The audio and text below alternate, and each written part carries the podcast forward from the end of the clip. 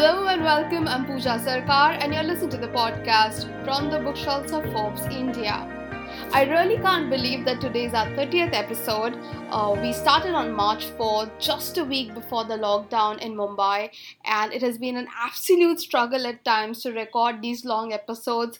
Sometimes we've had authors on the other line who couldn't hear me or I have not been able to hear them. We've switched on and off for multiple times. I mean, it has been an absolute joyride to do this. We thank you all for being a part of this journey and a big shout out to Manswini Kaushik who edits these podcasts.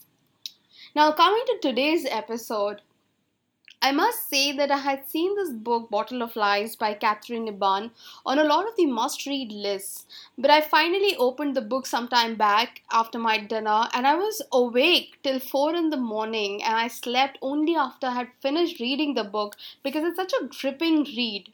It is one of those books which narrates the story of all the perils of Indian pharmaceuticals, uh, the low quality medicines supplied by some of the generics manufacturers in the country. And I think everyone must know about these things. And of course, about this man called Dinesh Thakur, the whistleblower who kept writing to regulators all over the world trying to tell them about the fraud in Ranbaxy.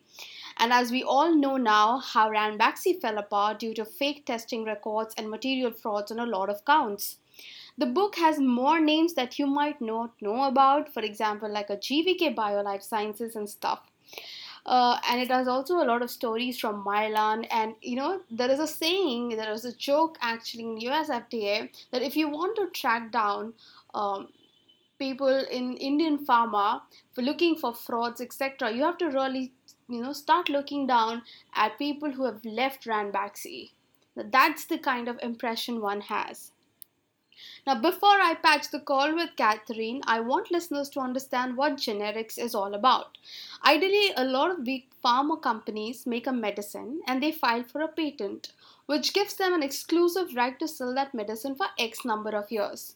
Now, the moment, let's say, the right expires after 10 years, then on the very next day, that is the 10 year plus one day, any company can go and file with the regulator and say, I can make the same medicine for cheap with my combinations. But why are generics important? Because it allows the government to buy medicines for cheap for all their health programs across the world. Also, uh, mostly you would think that your doctor prescribes you something expensive. You can just quickly go online, look for an alternative, look for the generic medicine, and you can buy the same thing for cheap. Now, thank, now, this is all about generics, and I hope it helps you understand where we are getting into with this interview. Now, thank you so much, Katherine, for coming in the show so early in the morning and doing this episode with us. When did you decide to write this book, and how long has the journey been? Because uh, this book is more about your journey, also, apart from just writing the book. Yeah, so um, I didn't know initially that I was going to do a book, but I started reporting on this topic in 2008. Um, I began because I got a tip from a radio show host uh, who has a program about pharmaceuticals. And he said that um, listeners had been calling and saying that they were having trouble with their generics. And he thought that there was something to it. Um, he had taken their complaints to the FDA, our regulators, and they were like, oh, it's probably psychosomatic. So uh, he then called me and suggested that I dig into it. And that began what ultimately became this 10 year journey to try to answer this single question that he had posed, namely, what is wrong with the drugs? Okay. And uh, can you talk to us about the entire journey when it i mean after you started reporting about it. You, you mentioned in your book that you've traveled across continents trying to meet up with the amount of people that you met and it's such a deeply researched book. If you could just give throw light on the entire journey of writing meeting people and where all did you go? Some interesting stories from there. Well once I started um, writing articles about this issue and I was trying to understand why patients were having problems, why doctors were unsettled about this, um, I began to get contacted by whistleblowers. And those were people who worked within the generic drug industry who were saying to me, if you really want to understand what's going on, you need to go to India and China. Um, you know, this is where the bulk, the majority of our drugs are being made. Um, you need to understand what's happening in those manufacturing plants. And I do remember very vividly having this moment where I was like, I am one journalist sitting in New York. I don't have sources overseas. I don't have, you know, a foreign newsroom. I've never been to India or China. How am I going to do this? Um, but the problem was I didn't want to give up. And so I just kept going. And I do remember, you know, there I was traveling to India, going to China, meeting with people. I mean, it was a it was a monumental undertaking. Um, I was able to get grant money as I went, which helped enormously, and um, I just kept going until I felt like I could answer that initial question that had been posed, which was, what was wrong with the drugs? True.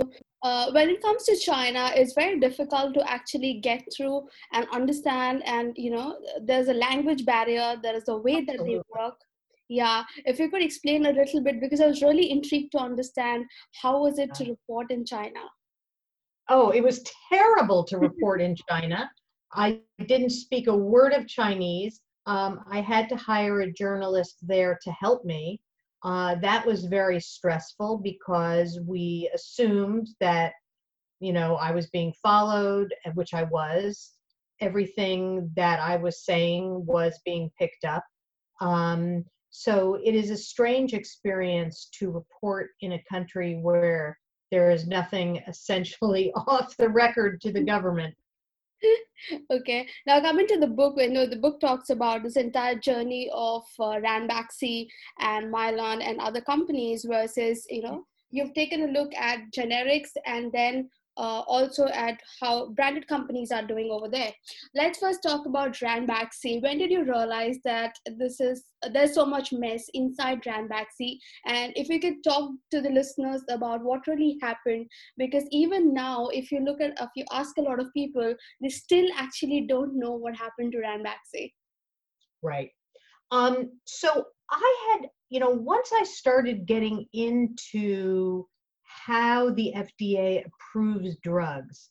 And I began to understand that it reviews data submitted by companies so that in order to get approval, companies have to submit perfect data. Not perfect, but data that shows the drugs are effective, they're safe.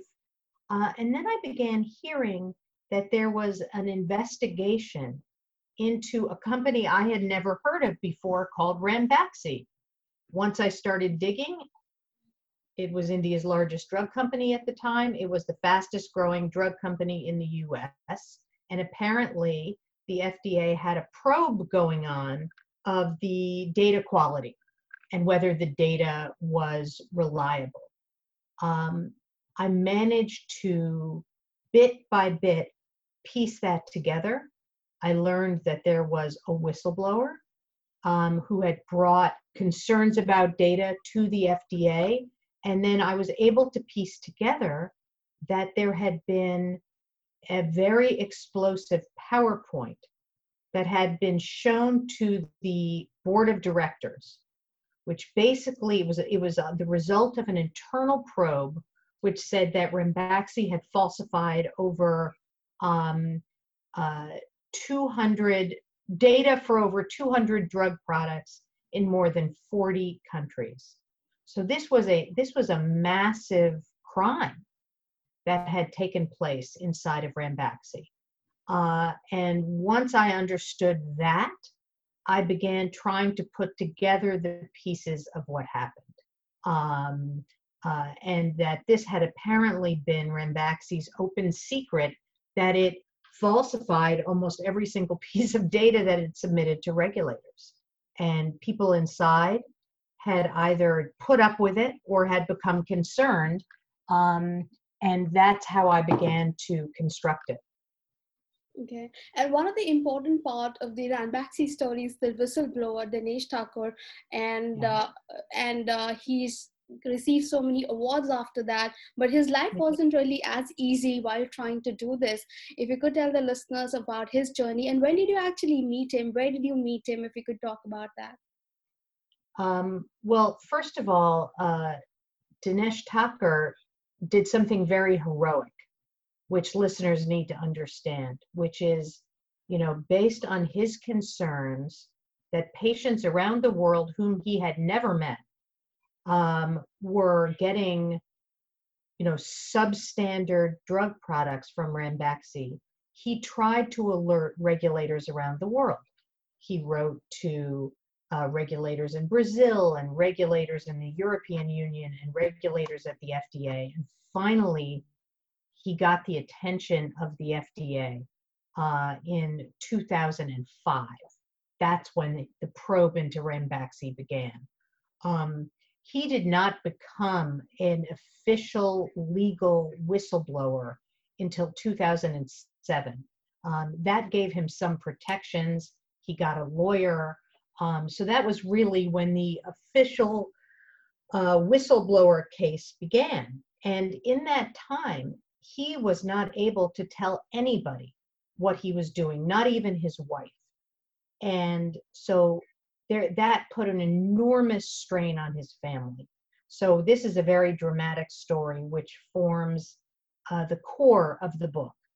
Um, it wasn't until he was seated in a Chinese restaurant uh, in Gurgaon with his wife that he told her, I have something to tell you uh, and that's when it came out.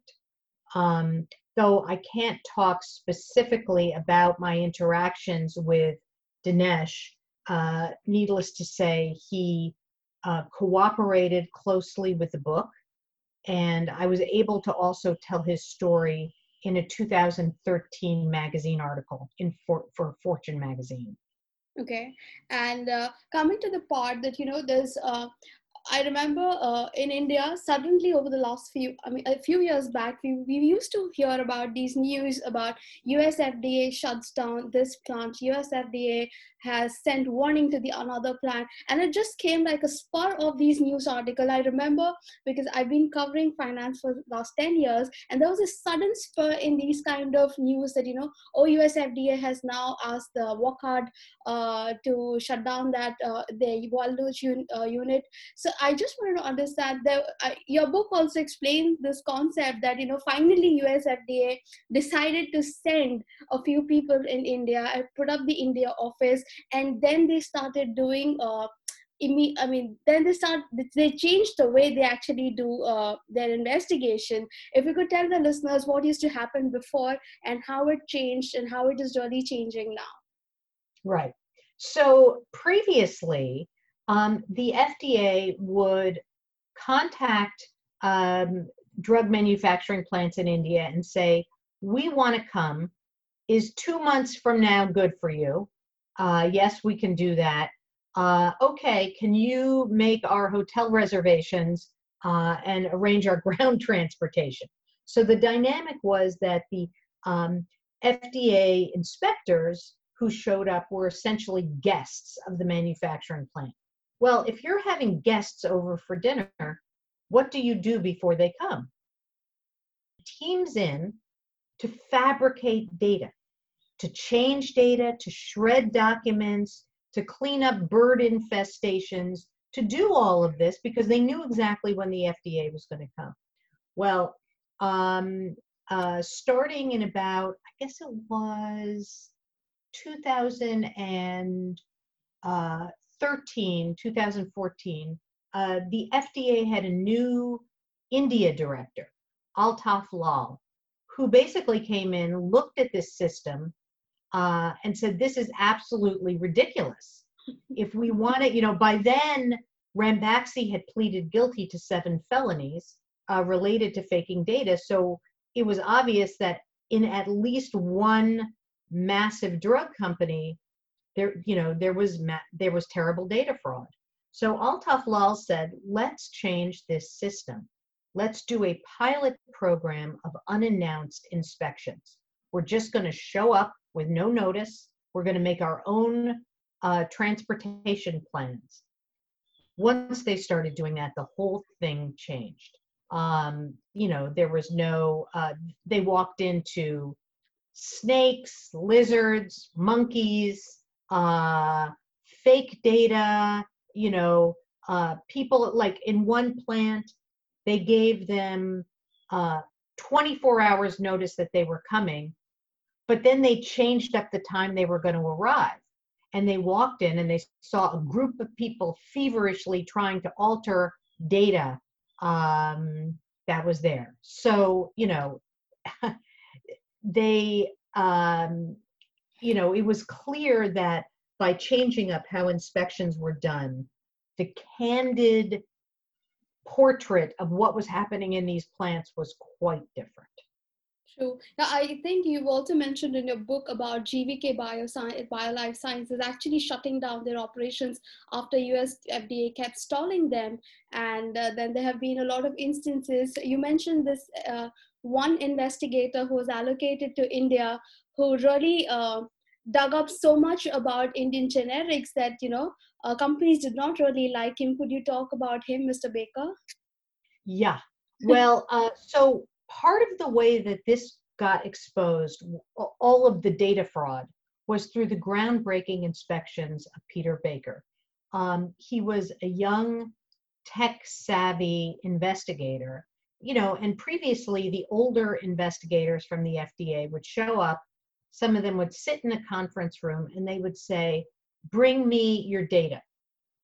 So Baker, you know, understood that with computers, anything could be anything. So he started looking inside of the computer systems. Once he did that, what he saw was that these companies were pre testing their drugs to see if they were going to pass specifications. If they didn't pass specifications, um, they would alter the parameters of the tests, retest, and then delete the evidence of the pretests right? To make it look like there'd been only one test and the tests were good.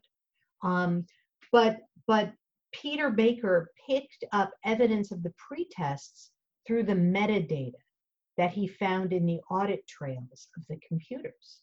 And that's how he sort of excavated this subterranean testing system that was going on inside these plants. It was quite groundbreaking.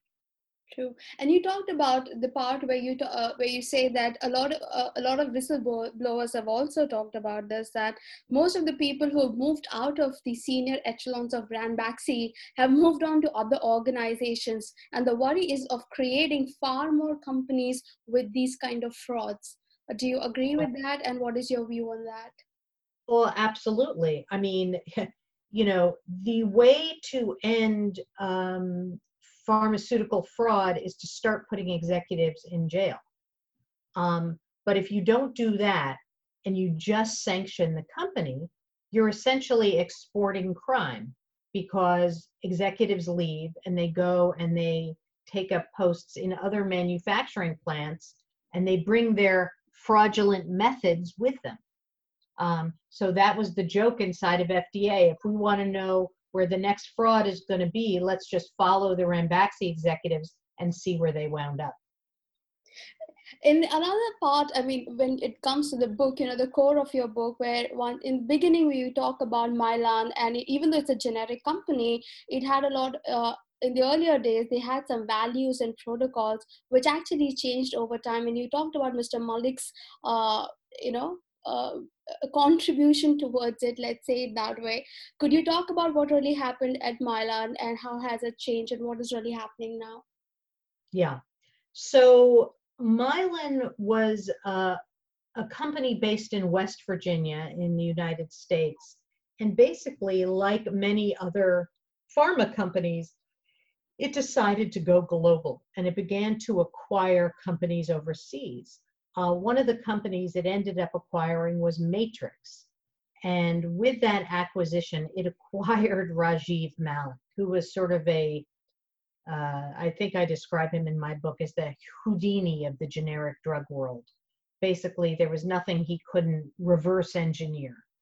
and um, uh, but as he came on, and Mylan speeded up production and speeded up um, drugs in the pipeline and global approvals and moved essentially half of its operations to India.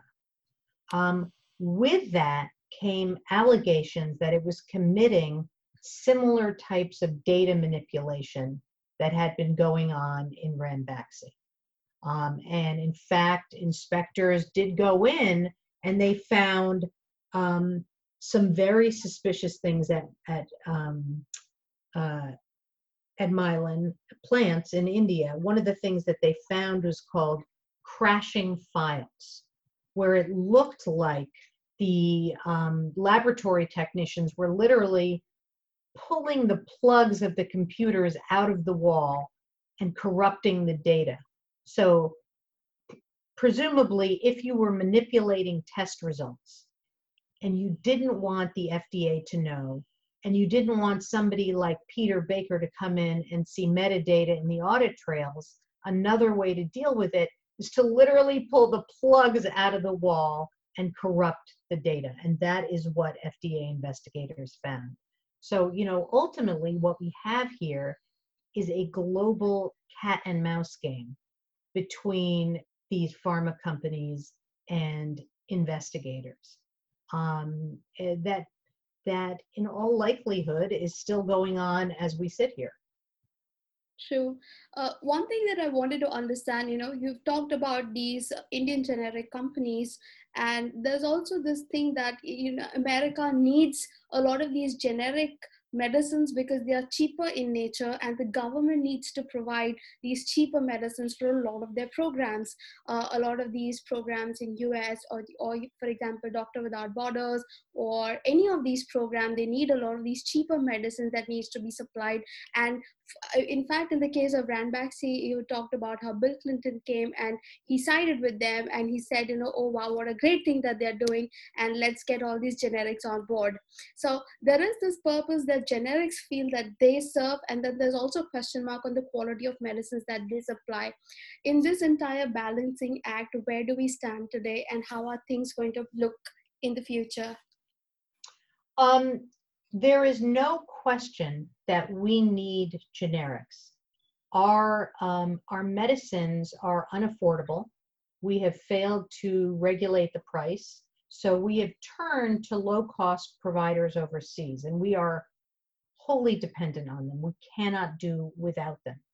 Um, you know, there has been an accusation that I am somehow anti generic, and that you know the truth is not that at all i take generics myself um, i come from a point of view where i feel like everybody should have access to safe and effective medicines but the point is effective that's really the issue um, and how do you get to that place so um, you know part of the problem today is that there are no incentives for quality companies have been given incentives to move quickly and falsify data to get approvals.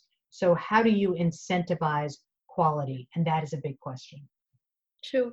In your book, you talk about how when it comes to uh, you know applying for these generics, and people would actually camp outside the US FDA's office for weeks in their car, trying to rush inside first, be the first to apply, because you know you have this advantage of you be able to sell it for the first six months without any competition, etc. Uh, do you still see that US FDA needs to do a lot more even today when it comes to how to control generics and the quality? Um, so the FDA needs to create um, a transparent system that has real verifications in it. So that means un- unannounced inspections have to be the norm, and there has to be systematic testing. You know, you cannot just rely on data companies are supplying. Um, you know, and you can't just rely on inspections. The proof is in the pudding. So we need some system of, you know, randomized testing of the drugs. You know, fast forward to COVID 19, Um, and this has become even more critical because the FDA had to cancel its overseas inspections. It couldn't go. So the FDA put out a press release, which reassured absolutely nobody, which said, don't worry, uh, we can't go into the plants, but we're getting data from the companies, and that's the way we're monitoring this. You know, that puts us back into just the blind leading the blind, which is the whole problem to begin with. True. Uh, you, in your book, you talked about how Peter Baker is somebody, you know, he was one of, he was very different from the other investigators. And you mentioned one more Indian investigator who was pretty lenient when he came to India for his inspections. Could you talk about him and uh, how have things moved for US FDA in India? Yeah. So um, I think that inspector you're talking about was Mike Gavini, yes. who, by his own description, saw himself more as a consultant than as an inspector. You know, he didn't want to vilify his countrymen. Um, he came from the area around Hyderabad. And so he would go back there, and it was like old home week, you know, seeing friends and family, going into these plants and advising them on good manufacturing practices. You know, the problem with that is that you are not necessarily getting an accurate depiction of what's happening in the plant. And of course, you're giving them an opportunity to cheat and falsify. Uh, so that was the problem with Gavini's inspections. You know, the there is a belief in regu- in good regulatory systems that you don't send people back to their home territory for, for obvious reasons, and that you also need to send them in pairs, which is a hedge against corruption. But that's not what was happening with Gavini. Gavini was going back as a solo operator, and in the course of his inspections, when it was him more than anybody else who was giving approvals, uh, the, the, the manufacturing sector in Hyderabad that was exporting to the US grew almost exponentially. Um, and you know, some of the people I've talked to sort of attribute that to him. True. And now coming to, I mean, uh, what are the key takeaways that you want readers to take from your book? Well, I mean, first of all, I would say to them, uh, m- many of the reviews and the feedback uh, uh, point out that it's a great read, that mm-hmm. it's a page turning read. So this is not a textbook about pharmaceuticals. This is more like a true crime story about what was actually happening in these plants. So I guess that's the first takeaway. But the second takeaway um, is to really pull back the veil on, on an industry that is absolutely life and death, that is critical to every single person's well being. Um, so people need to know how this system works. Um, they need to know who's making their drugs. They need to, you know, hold companies and regulators to account.